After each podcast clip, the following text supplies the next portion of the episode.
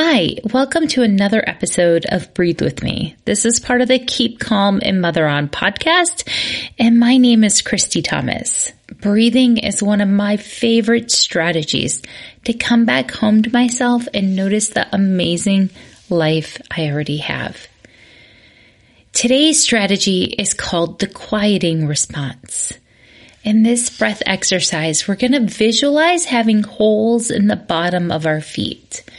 So I'm going to explain it to you before we do it.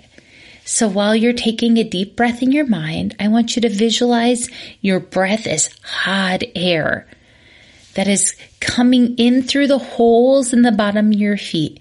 And imagine that hot air flowing up into your legs, over your thighs, around your hips, into your stomach, and then making its final stop at its lungs.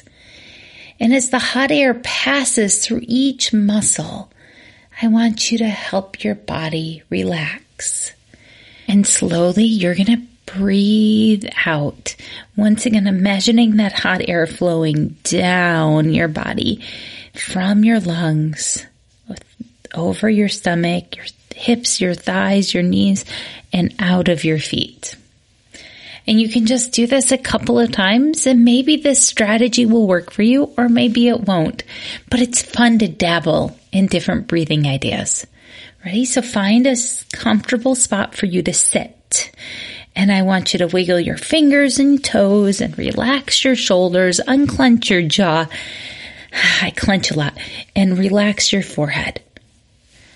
Okay. And we're going to sit here and we're going to imagine that we're breathing with our feet, basically. Ready? Inhale.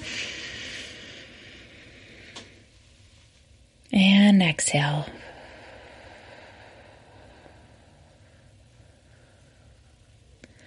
So your feet is what's breathing. Inhale through your feet.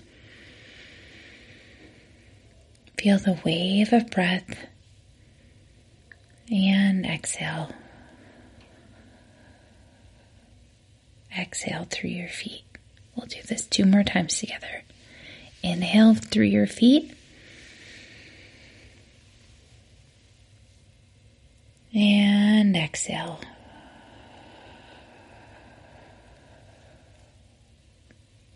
Let all those muscles relax. Ready? Inhale.